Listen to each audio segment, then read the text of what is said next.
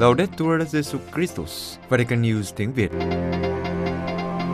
Vatican News tiếng Việt xin kính chào quý thính giả. Chúng tôi xin gửi đến quý vị chương trình của Radio Vatican hôm nay thứ Bảy ngày 20 tháng 3 gồm có Trước hết là bản tin Kế đến là chia sẻ lời Chúa và cuối cùng là gương chứng nhân. Bây giờ kính mời quý vị cùng Xuân Khánh và Ngọc Huynh theo dõi tin tức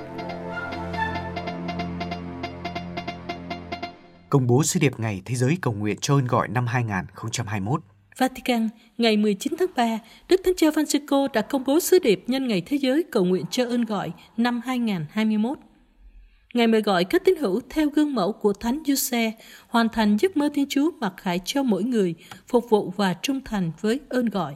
Trong sứ điệp có tựa đề Thánh Giuse, ước mơ của ơn gọi, Đức Thánh Cha nhấn mạnh rằng tuy Thánh Giuse không thực hiện những điều kỳ diệu, nhưng qua cuộc sống bình thường, Ngài đã thực hiện điều phi thường đối với Thiên Chúa.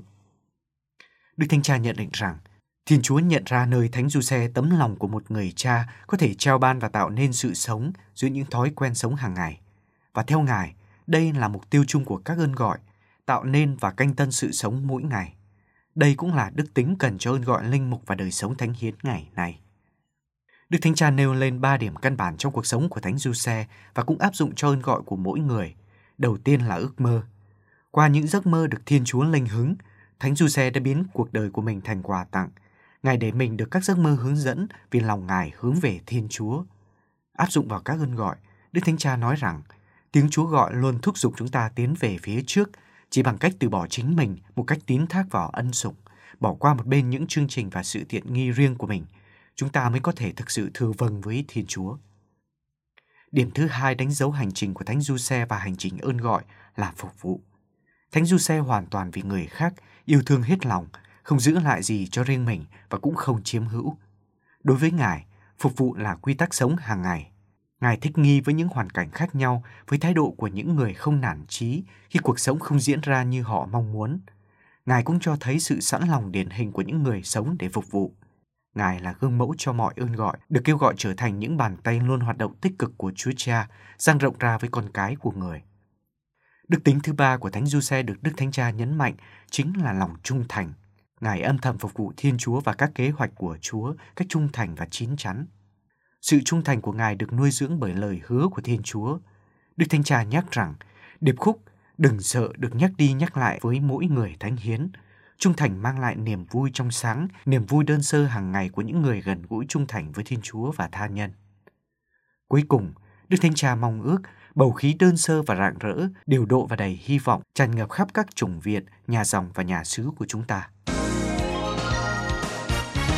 Tổng thống Ý chúc mừng Đức Thánh Cha nhân 8 năm khai mạc sứ vụ Chúa Chanh Giáo hội Hoàn Vũ. Roma, ngày 19 tháng 3, Tổng thống Sergio Mattarella của Ý đã gửi thư chúc mừng Đức Thánh Cha Francisco nhân kỷ niệm 8 năm ngài bắt đầu sứ vụ của Thánh Phêrô làm chủ chăn giáo hội Hoàn Vũ. Tổng thống Mattarella gửi đến Đức Thánh Cha những lời chúc mừng chân thành, nhân danh nước Ý và của cá nhân ông. Ông chắc chắn rằng những thành quả dồi dào từ chứng tới liên tục và không mệt mỏi của Đức Thánh Cha là nguồn ủng hộ và nâng đỡ những người nam nữ thiện chí. Nhắc đến đại dịch đang tiếp tục gây thương tổn cho toàn thế giới và cho thấy sự mỏng manh của cộng đồng quốc tế trong việc đối phó với tình trạng khẩn cấp cách công bằng và hiệu quả. Tổng thống Ý khẳng định rằng lời Đức Thánh Cha mời gọi hành động trong tình huynh đệ để vượt thắng những khó khăn hiện nay là một lời kêu gọi mạnh mẽ thực hiện quyền công dân có trách nhiệm và là sự hướng dẫn an toàn cho những người ở các vị thế thể chế và chính trị. Tổng thống Mattarella viết tiếp, lời kêu gọi cao cả này mở ra và bao trùm những chân trời vượt trên các tình trạng sức khỏe dự phòng và những khó khăn xã hội nghiêm trọng. Thật vậy, nó hướng tâm trí và trái tim đến một cuộc sống chung hòa bình hơn, thịnh vượng hơn, công bằng hơn, điều mà Ngài đã kêu gọi cho Iraq và cho toàn thế giới trong chuyến tông du mới nhất và vô cùng quan trọng của Ngài. Cuối cùng, Tổng thống Ý bày tỏ lòng biết ơn về sự quan tâm đặc biệt và tình cảm chân thành của Đức Thánh Cha đối với nước Ý. Ông cùng với tất cả người dân Ý gửi đến Đức Thánh Cha lời chúc mừng nồng nhiệt nhất nhân ngày kỷ niệm khai mạc sứ vụ Phêrô và lễ phục sinh sắp tới. Đức Thánh Cha nhận đơn từ nhiệm của giám mục giáo phận Hà Tĩnh và bổ nhiệm giám quản tông tòa. Vatican, Ngày 19 tháng 3, Phòng báo chí Tòa Thánh thông báo Đức Thánh Cha Francisco đã chấp thuận đơn từ nhiệm giám mục chính tòa giáo phận Hà Tĩnh của Đức cha Phaolô Nguyễn Thái Hợp. Cùng ngày, Tòa Thánh cũng bổ nhiệm Đức cha Louis Nguyễn Anh Tuấn, hiện là giám mục phụ tá Tổng giáo phận thành phố Hồ Chí Minh, làm giám quản tông tòa giáo phận Hà Tĩnh. Đức cha Phaolô Nguyễn Thái Hợp dòng Đa Minh sinh ngày 2 tháng 2 năm 1945 tại Nghệ An. Sau khi thụ phong linh mục ngày 8 tháng 8 năm 1972, Ngài du học tại Đại học Freiburg, Thụy Sĩ từ năm 1972 đến năm 1978 và tốt nghiệp tiến sĩ triết học Tây phương. Từ năm 1981 đến năm 1994, Ngài làm giáo sư tại một số phân khoa thần học ở Lima, Peru. Năm 1994, Ngài tốt nghiệp tiến sĩ thần học luân lý tại Brazil. Từ năm 1996 đến năm 2004, Ngài làm giáo sư tại Đại học Giáo Hoàng Thánh Thomas Aquino ở Roma. Sau khi trở về Việt Nam, Ngài làm giám đốc học vụ của tỉnh dòng Đa Minh Việt Nam từ năm 2004 đến năm 2007. Ngày 13 tháng 5 năm 2010, Ngài được Đức Giáo hoàng Benedicto thứ 16 bổ nhiệm làm giám mục giáo phận Vinh. Ngày 22 tháng 12 năm 2018, Đức Giáo hoàng Francisco thiết lập giáo phận Hà Tĩnh, tách ra từ giáo phận Vinh và Đức cha Phaolô được bổ nhiệm làm giám mục chính tòa tiên khởi của giáo phận Hà Tĩnh. Trong Hội đồng Giám mục Việt Nam, Đức cha Phaolô đã giữ chức Chủ tịch Ủy ban Công lý và Hòa bình nhiều nhiệm kỳ. Tiểu sử Đức cha Louis Nguyễn Anh Tuấn, tân giám quản tông tòa giáo phận Hà Tĩnh. Đức cha Louis Nguyễn Anh Tuấn sinh ngày 26 tháng 12 năm 1962 tại Quảng Nam, Đà Nẵng. Ngài thụ phong linh mục năm 1999. Từ năm 2001 đến 2006, Ngài du học tại Học viện Gia đình John Paul II ở Roma, tốt nghiệp tiến sĩ thần học chuyên biệt về hôn nhân và gia đình. Sau khi trở về nước, Ngài phục vụ trong Tổng giáo phận thành phố Hồ Chí Minh. Từ năm 2007 đến 2017, Ngài làm thư ký Ủy ban Mục vụ Gia đình trực thuộc Hội đồng Giám mục Việt Nam. Từ năm 2009 đến 2014, Ngài làm thư ký Hội đồng Giám mục Việt Nam giáo tỉnh Sài Gòn và từ năm 2014 đến 2018 làm chánh văn phòng Hội đồng Giám mục Việt Nam. Ngày 25 tháng 8 năm 2017, Ngài được Đức Giáo hoàng Francisco bổ nhiệm làm giám mục phụ tá Tổng giáo phận thành phố Hồ Chí Minh. Ngài hiện là Chủ tịch Ủy ban Mục vụ Di dân trực thuộc Hội đồng Giám mục Việt Nam. Chủ tịch Caritas Liban kêu gọi hỗ trợ khẩn cấp cho Liban. Beirut, trong một cuộc phỏng vấn của Vatican News, cha Michel Abud, Chủ tịch Caritas Liban, bày tỏ sự tuyệt vọng đối với cuộc khủng hoảng kinh tế, hậu quả của sự bất ổn chính trị và tham nhũng, đồng thời kêu gọi hỗ trợ khẩn cấp cho người dân. Cha Michel Abud mô tả tình hình đất nước đang rất trầm trọng và ngày càng tồi tệ. Cha nói, nguyên nhân của cuộc khủng hoảng kinh tế là do lạm phát phi mã và nỗi tuyệt vọng của người dân. Trong tâm hồn của mỗi người đang có một cuộc cách mạng – họ phải đấu tranh để chăm lo cho gia đình và nhìn về tương lai với màu đen tối. Cha giải thích rằng cuộc khủng hoảng xoắn ốc là do phá giá tiền tệ, làm cho trong tuần qua đồng bảng Liban bị mất một phần ba giá trị, chỉ còn bằng một phần mười so với thời điểm cuối năm 2019 khi nền kinh tế và tài chính đất nước khủng hoảng nổ ra. Trong 7 tháng qua, người dân Liban đã chờ đợi một chính phủ mới, nhưng các thành phần chính trị dường như không vội vàng thành lập một thành phần mới để điều hành đất nước, mặc cho đất nước đang phải đối mặt với biết bao nhiêu khó khăn. Trước sự bế tắc chính trị này, dân chúng vừa phẫn nộ vừa lo sợ. Trong thời chiến, người dân xuống hầm trú ẩn, bây giờ thì chẳng còn nơi nào trú ẩn nữa. Chủ tịch Caritas Liban nói, chúng tôi hoàn toàn bối rối vì tương lai chìm trong bóng tối và chúng tôi không biết phải làm gì. Sự tuyệt vọng chung đến mức trong tuần qua, những người biểu tình đốt lốp xe và chặn đường ở Beirut khi đồng ly băng lao dốc qua một cột mốc mới. Cha Michel Abbott kết luận cay đắng, đất nước chúng tôi không nghèo, đất nước chúng tôi bị các chính trị gia đánh cắp người dân rất tức giận và trong tim mỗi người đang có một cuộc cách mạng. Khi không có điểm tham chiếu, các Kitô hữu hướng về giáo hội và trông chờ rất nhiều từ Caritas. Hiện Caritas Liban và các đối tác đang cung cấp thực phẩm, quần áo và thuốc cho rất nhiều người trên khắp đất nước. Có khoảng 40.000 gia đình đã được hỗ trợ. Caritas đang khởi động một chiến dịch kêu gọi giúp đỡ khẩn cấp cho người dân. Giáo hội Tây Ban Nha phản đối luật trợ tử mới được thông qua. Madrid, Ngày 18 tháng 3 năm 2021, Tây Ban Nha thông qua luật trợ tử, trở thành quốc gia thứ bảy trên thế giới áp dụng luật này. Giáo hội lên tiếng mạnh mẽ chống lại luật trái với giáo huấn của giáo hội công giáo rằng không thể tránh đau khổ bằng cách gây ra cái chết và cần phải ưu tiên chăm sóc giảm nhẹ. Trước Tây Ban Nha đã có Hà Lan, Bỉ, Luxembourg, Thụy Sĩ, Canada và New Zealand cũng đã phê chuẩn luật trợ tử. Luật này đã nhận được sự đồng ý của 202 đại biểu Quốc hội 141 phiếu chống, 2 phiếu trắng. Theo luật, tự nguyện chấm dứt sự sống sẽ có hiệu lực sau 3 tháng và có thể được yêu cầu bởi những người bị bệnh hiểm nghèo và không thể chữa khỏi hoặc một bệnh nghiêm trọng, mãn tính và tàn tật. Người yêu cầu trợ tử phải gửi yêu cầu hai lần trong vòng 15 ngày. Bệnh nhân phải chứng minh rằng mình biết khả năng có thể sử dụng dịch vụ chăm sóc giảm nhẹ. Sau đó, một ủy ban gồm bác sĩ, luật sư và y tá sẽ thực hiện điều này trong vòng 19 ngày. Trước việc luật trợ tử được thông qua, Hội đồng giám mục ngay lập tức đã lên tiếng phản đối. Trong một tuyên bố, Đức cha Luis Aguayo Gacha, giám mục phụ tá của Valladolid, Tổng thư ký Hội đồng giám mục Tây Ban Nha khẳng định, đây là một tin xấu, giải pháp đơn giản nhất đã được chọn. Để tránh đau khổ, người ta đã làm cho người bệnh phải chết, không xét đến việc có thể tìm một cách khắc phục như sử dụng dịch vụ chăm sóc giảm nhẹ. Chúng ta phải thúc đẩy một nền văn hóa sự sống và thực hiện các bước cụ thể, cho phép mọi người thể hiện một cách rõ ràng và kiên quyết mong muốn được chăm sóc giảm nhẹ. Đức Tổng giám mục Vincenzo Paglia, Chủ tịch Hàn Lâm Viện Tòa Thánh về sự sống, cũng lên tiếng về việc thông qua luật trợ tử ở Tây Ban Nha. Việc phổ biến văn hóa trợ tử ở châu Âu và thế giới phải được đáp lại bằng một cách tiếp cận văn hóa khác. Đau khổ và tuyệt vọng của người bệnh không được bỏ qua, nhưng giải pháp cho vấn đề này không phải là việc kết thúc sự sống trước thời gian – Giải pháp phải là chăm sóc đau khổ thể xác và tinh thần. Hành lâm viện tòa thánh về sự sống ủng hộ sự cần thiết phải phổ biến dịch vụ chăm sóc giảm nhẹ. Đây không phải là phòng chờ cho cái chết êm dịu, nhưng là một văn hóa giảm nhẹ thực sự, theo một cách tiếp cận toàn diện.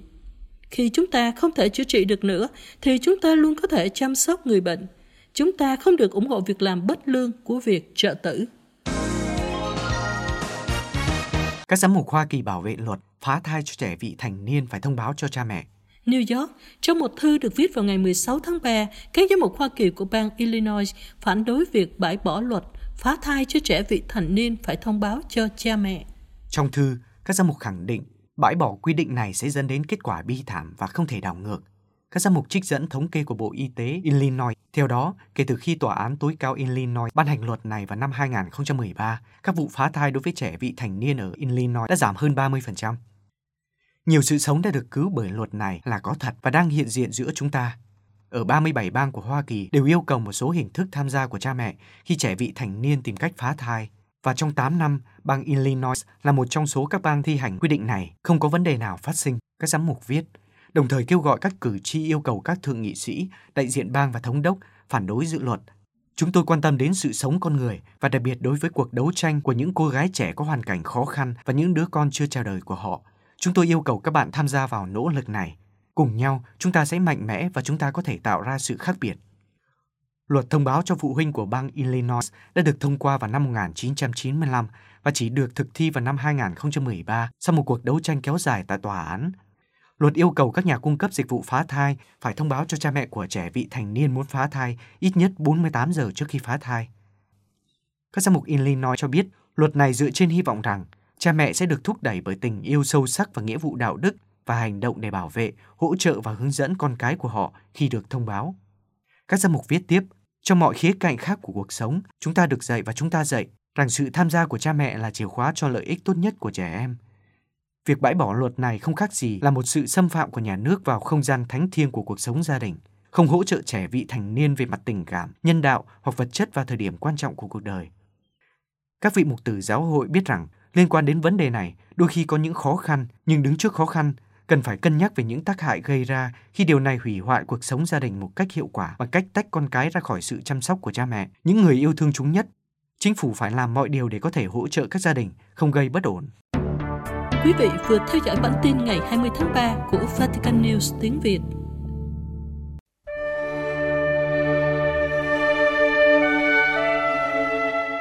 Vatican News tiếng Việt chuyên mục Chia sẻ lời Chúa. Cha Giuse Trần Sĩ Nghị dòng tên chia sẻ lời Chúa Chúa Nhật thứ năm mùa chay.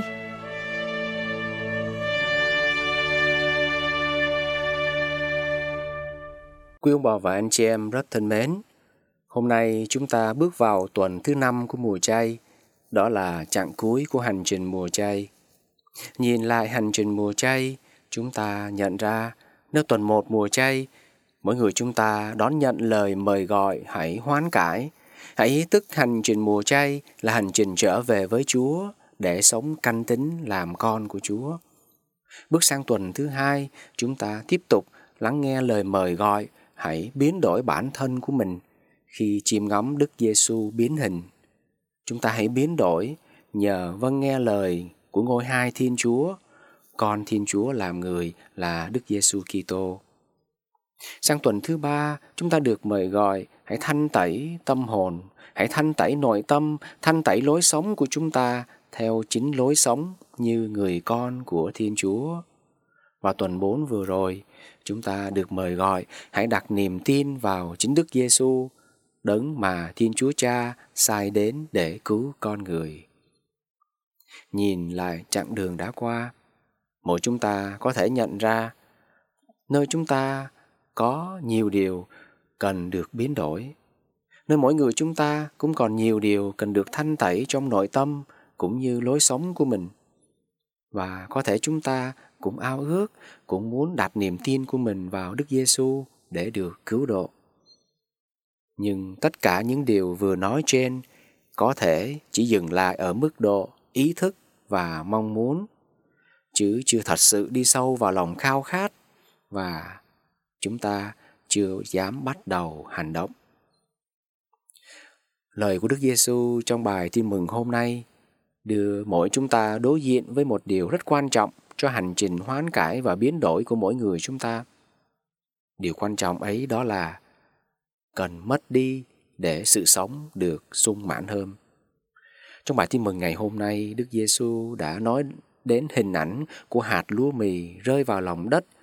Nó cần mất đi, nó cần chết đi thì mới sinh được nhiều hạt khác. Để cho hành trình mùa chay, hành trình trở về với Chúa với tâm lòng hoán cải, để sống tròn đầy hơn như những người con của Chúa.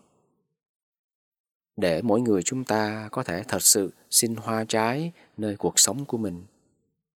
Mỗi chúng ta không chỉ ý thức hay chỉ mong muốn thôi, nhưng còn thật sự dám chịu mất đi, chịu buông bỏ, chịu tiêu hủy đi những điều đang gây cản trở sự sống của Chúa nơi bản thân mình.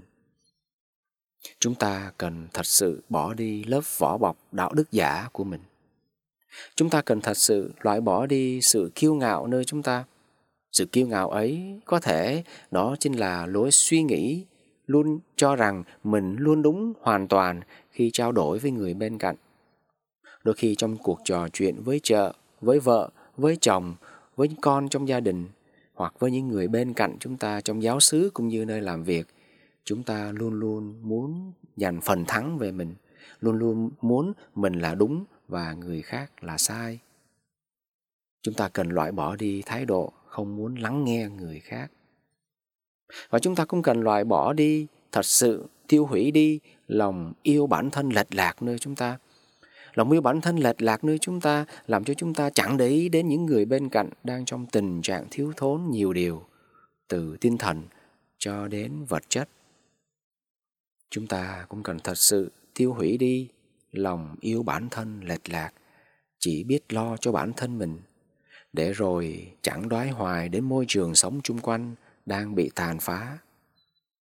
Chúng ta cũng cần thật sự buông bỏ đi những đam mê cá nhân đam mê trò chơi vi tính đam mê mua sắm đam mê mạng xã hội đang làm chúng ta trở nên nô lệ mất đi sự tự do đích thực của những người con cái của Thiên Chúa. Và còn rất nhiều điều khác nữa cần được làm mất đi, cần được làm tiêu hủy đi mà mỗi người chúng ta cần nhận ra cho riêng mình. Thưa quý ông bà và anh chị em, chịu mất đi để xin được nhiều hoa trái. Nhưng khi đối diện với việc mất đi điều gì đó mà mình đang sở hữu, thì luôn làm cho mỗi người chúng ta cảm thấy sao xuyến bồi hồi. Có khi chúng ta lại không dám mất đi điều gì đó đang dính chặt vào mình. Có khi chúng ta sẽ đau buồn với sự mất mát mát đó. Trong bài tin mừng hôm nay, đức giêsu đã kêu lên rằng tâm hồn thầy sao xuyến khi đức giêsu đối diện với chặng đường phía trước chặng đường đi vào hành trình thương khó của mình chính Đức Giêsu đã sao xuyến trong lòng. Sao xuyến, đau buồn là điều sẽ đến. Thế nhưng thưa quý ông bà chị em, Đức Giêsu đã đối diện với sự sao xuyến như thế nào? Trước sự mất mát, Đức Giêsu đã sao xuyến ra sao? Đức Giêsu không chỉ dừng lại ở sao xuyến trong lòng, nhưng Đức Giêsu đã hướng về Thiên Chúa Cha với lời cầu nguyện. Đức Giêsu đã cầu nguyện cùng Chúa Cha. Cầu nguyện không phải để có được cảm giác nhẹ nhàng trong lòng, nhưng Đức Giêsu đã cầu nguyện với niềm tín thác, cầu nguyện với thái độ ý thức về tâm điểm cuộc đời của mình, đó chính là Chúa Cha. Đó chính là kế hoạch cứu độ mà Chúa Cha đã trao cho mình.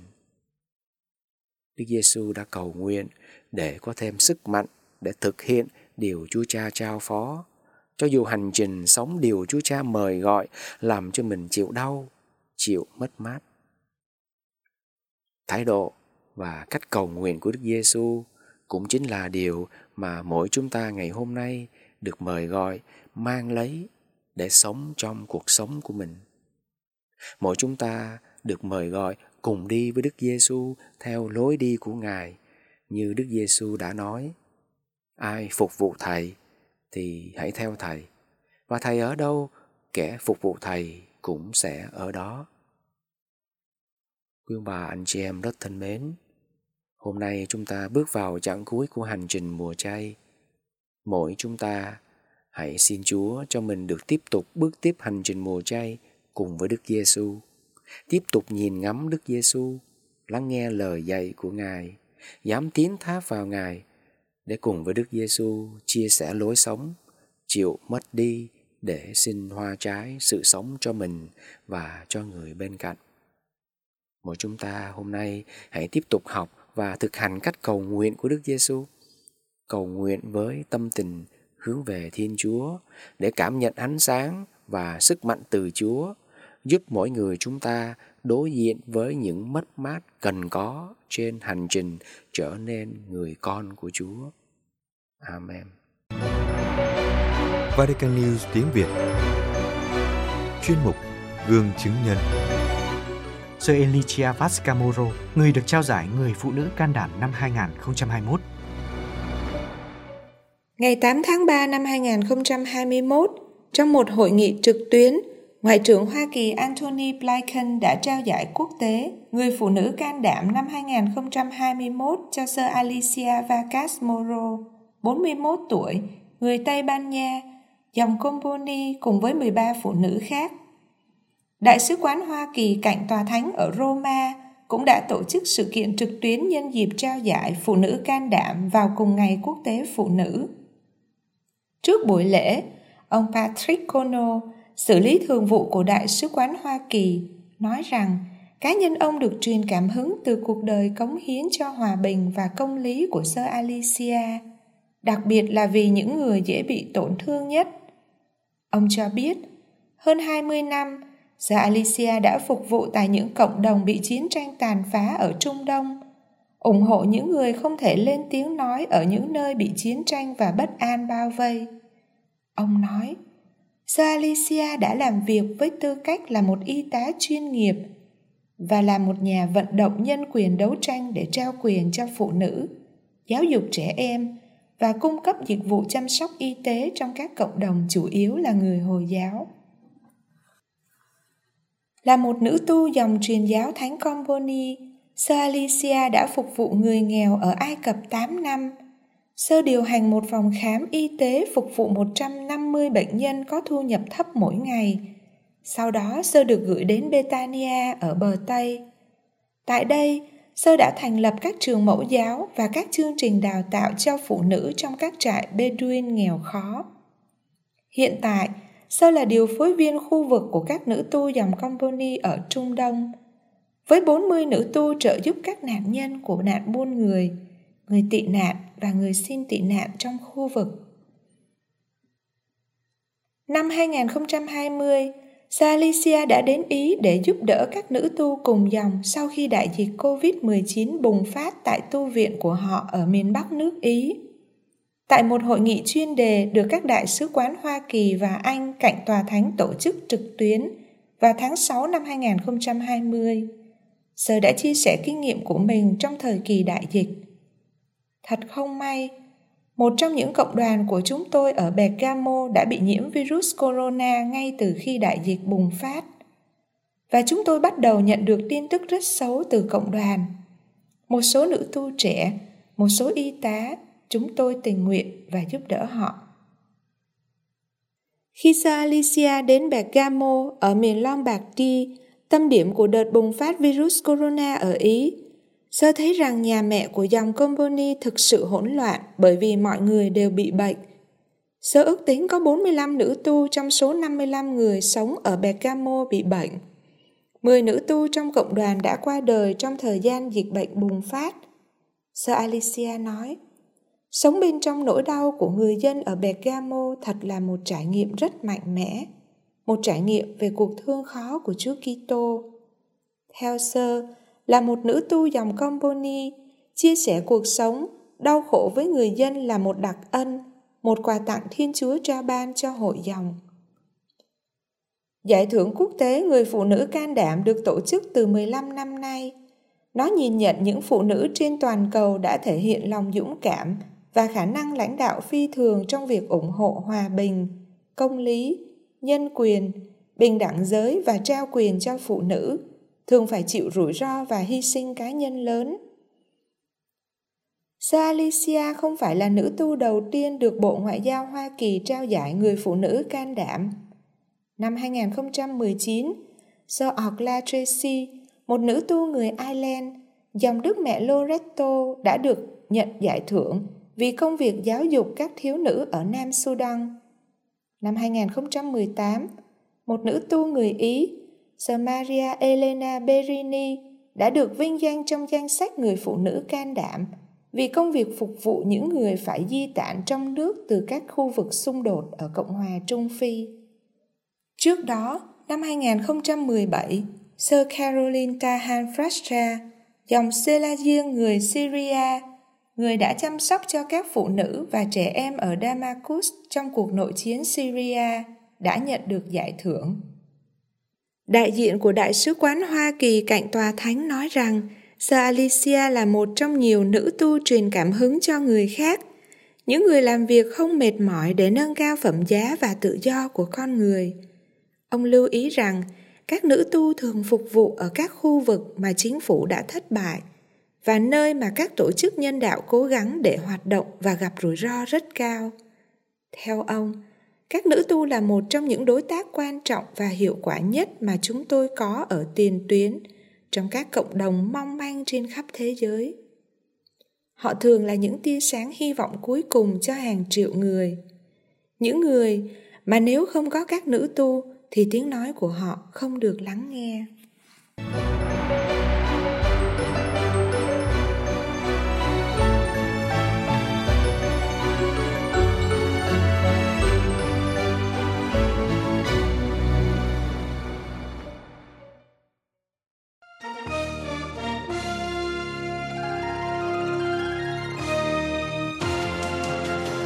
Cảm ơn quý vị đã chú ý lắng nghe chương trình Radio Vatican của Vatican News tiếng Việt. Xin Thiên Chúa chúc lành cho quý vị và toàn gia quyến. Laudetur Jesu Christus, ngợi khen Chúa Giêsu Kitô.